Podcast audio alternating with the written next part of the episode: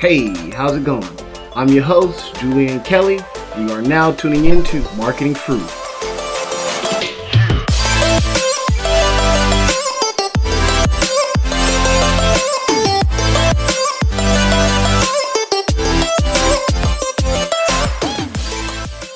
And man, oh man, I'm so happy to bring this content to you today because, you know, it seems like something so simple, but you know, there's a lot of businesses that don't have it on their static websites, you know, and it's really causing friction because now your salespeople are having to spend a lot more time on the phone than they should be possibly to close a sale, you know, and really nowadays there's not big sales forces, you know, sales forces are diminished, so you want to make sure that that salesperson is maximizing on their time.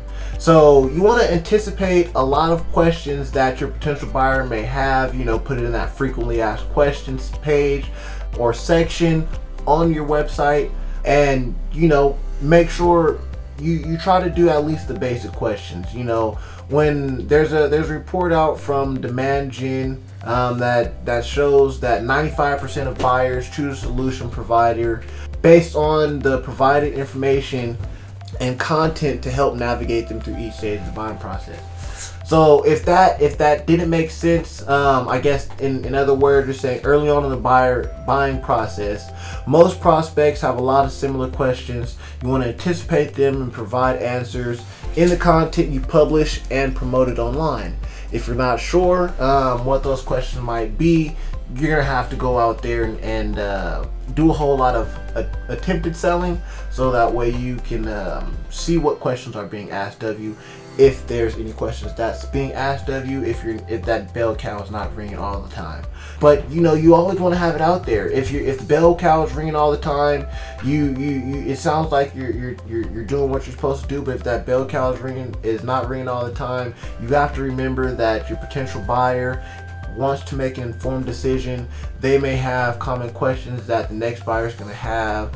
So anytime you get a question that seems like it's a common question, you definitely want to answer that question in the content, post it out there, put your blog out there, and you know, help your potential buyers by driving traffic through a blog. You know, that's another different way that you can bring a potential buyer into your business and, you know, move things forward.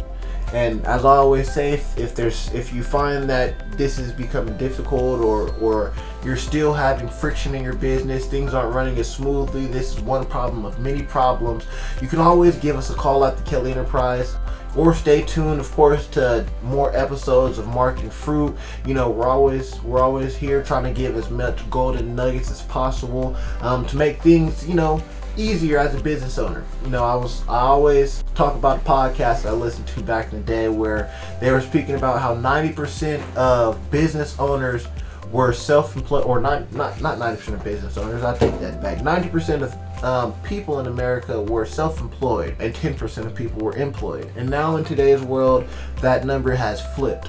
So, you know, anything that I can do to help business owners stay in business, you know, we're always here to help. So I hope that did help, and stay tuned to the next episode because we'll always be giving some more golden nuggets. Bless up, everybody.